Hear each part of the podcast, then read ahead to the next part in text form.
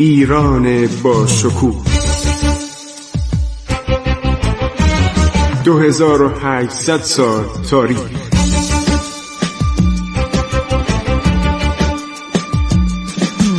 عبور از تاریخ.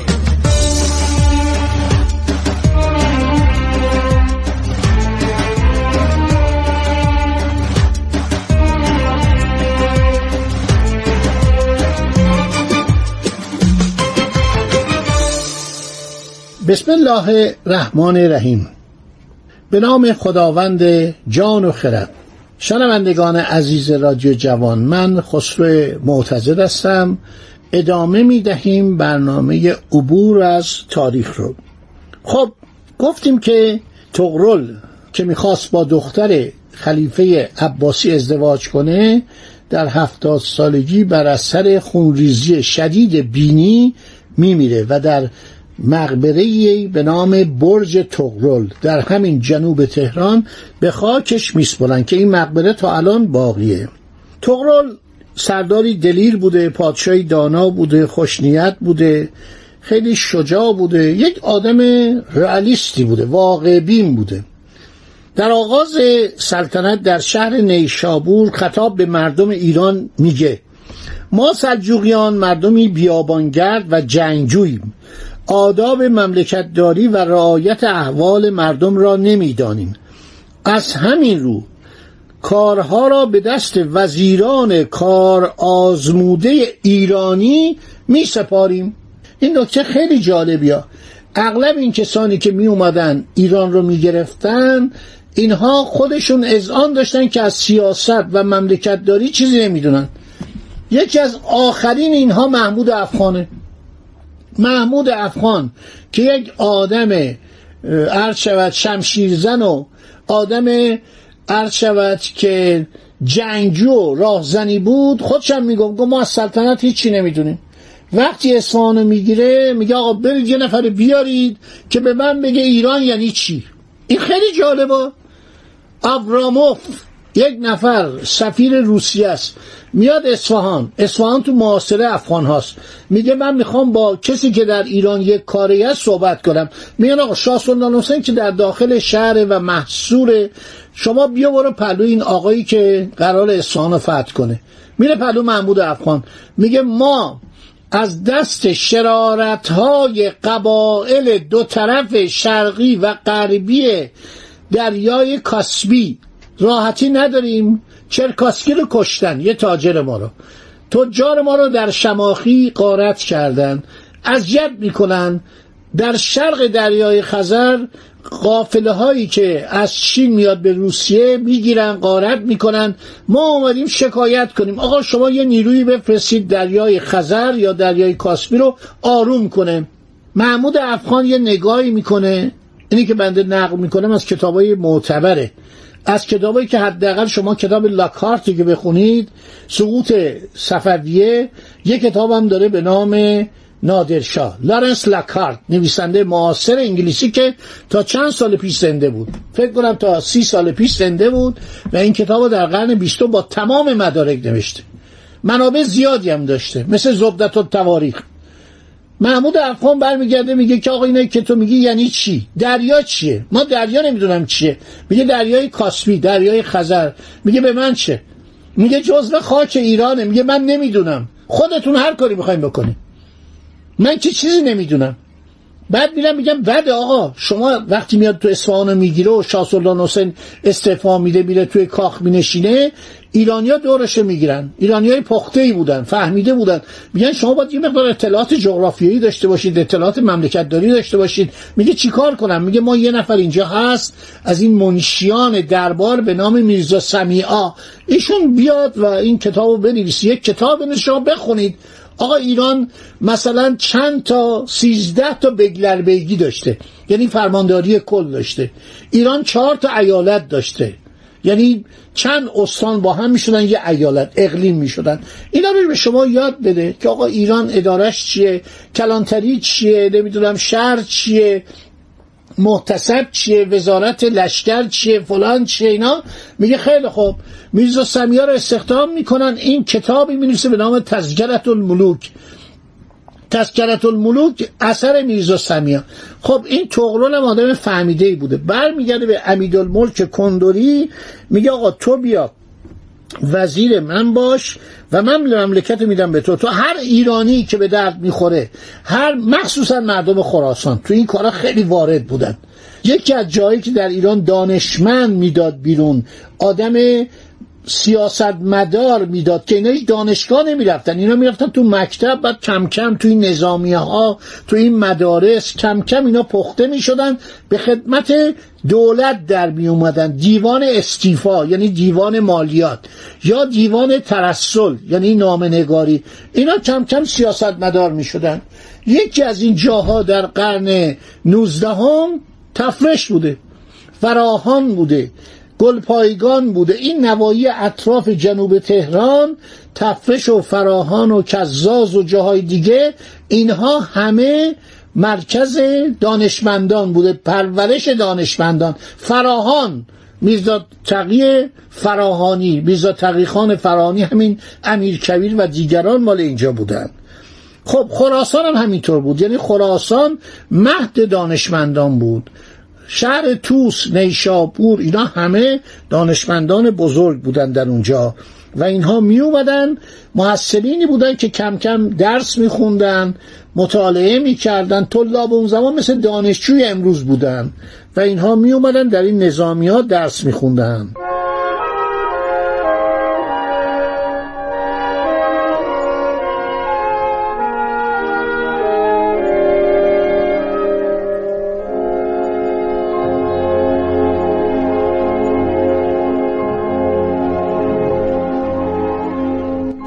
میمیره پسرش آلبرسلان در سالهای 455 برابر 1063 تا 465 1072 میلادی بر تخت سلطنت می نشینه این برادر زادش بوده آلبرسلان پسر تغرل نبوده. عرض شود که برادر زادش بوده. بعد میشنوه که برادر کوچکش می‌خواد بر تخت سلطنت بنشینه. به دستیاری ابو علی حسن توسی معروف به خاج نظام الملک این در خراسان قیام می‌کنه. بعدم میاد در ری بر تخت سلطنت مینشینه. نخستین اقدام خاج نظام الملک به زندان افکندن امیدالملک کندوری بوده. وزیر با تدبیر تقرل سلجوقی.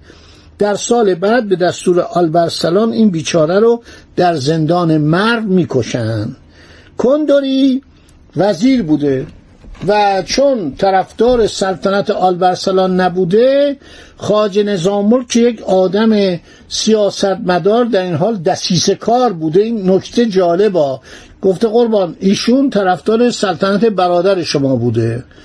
بعد آلبرسلان هم هر چی خاج نظام می‌گفت گوش می‌داد. میگه که بکشیدش. آلبرسلان از آغاز سلطنت خودش به ادامه فتوحات تغرل اول بیپردازه ارمنستان، گرجستان، آبخازیا رو می‌گیره برادرش رو شکست میده. در سال 462 برابر 1069 امپراتور روم شرقی رومانوس دیاجانوس با لشکری عظیم به شهرهای سوریه حمله می‌کنه. امیر شام که تا آن زمان از فاطمیان مصر طرفداری می‌کرد چون آنها را ناتوان دید به عباسیان در واقع به سلجوقیان پیوست. خطبه به نام قائم به امرالله خلیفه عباسی و سلطان سلجوقی آلبرسلان خواند. در همین زمان بود که در مکه و مدینه به نام این دو یعنی خلیفه عباسی و آلبرسلان خطبه میخواندند.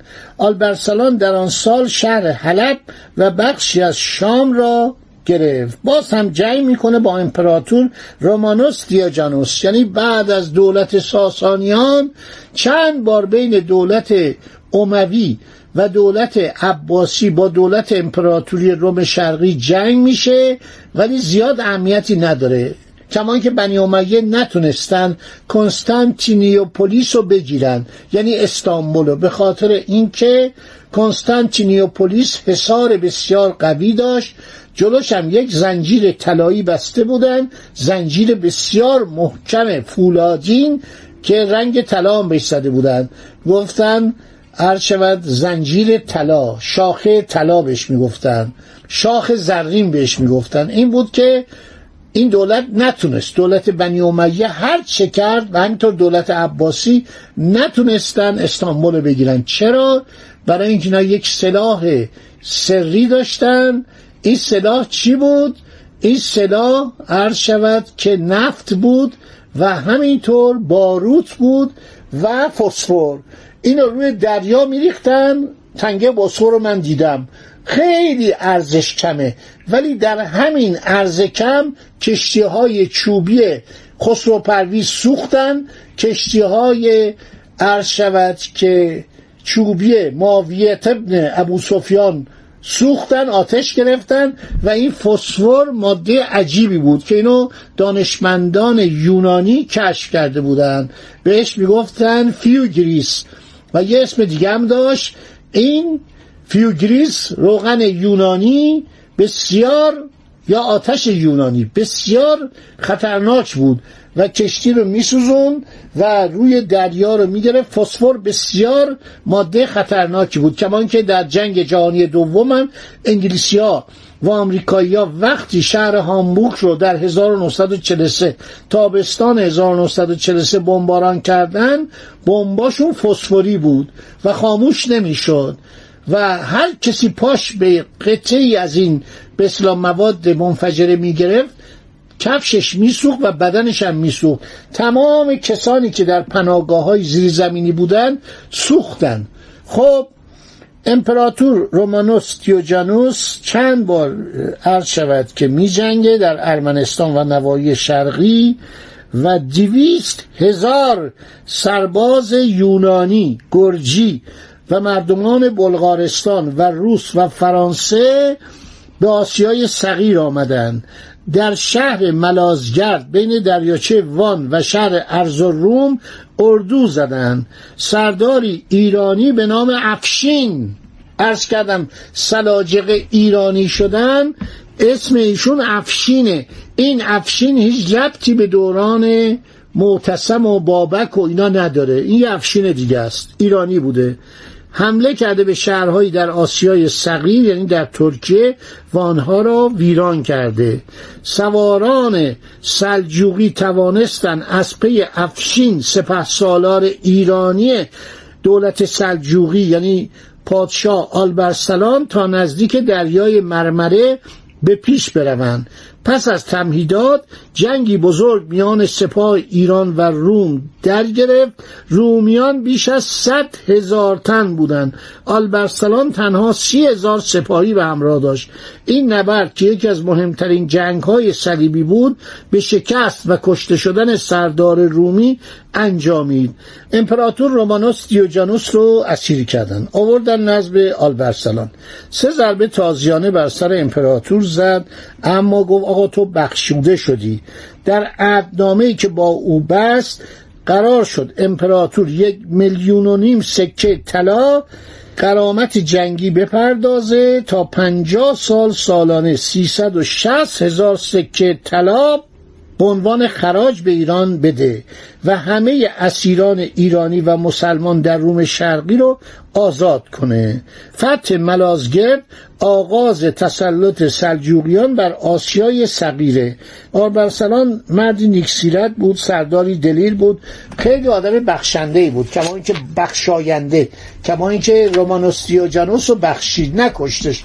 سه تا ضربه زد تو سرش به عنوان به اصطلاح اهانت و گاه بر آزادی دنبال کارت. یه مردانگی و انسانیتی داشتن که بعدها مغلها و دیگر جهانگشایان نداشتند خدا نگهدار شما تا برنامه بعد.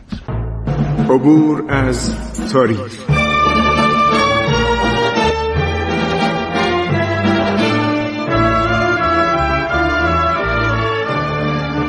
ایران با شکوه. 2800 سال تاریخ. سرگذشت ایران ما به روایت خسرو معتزد.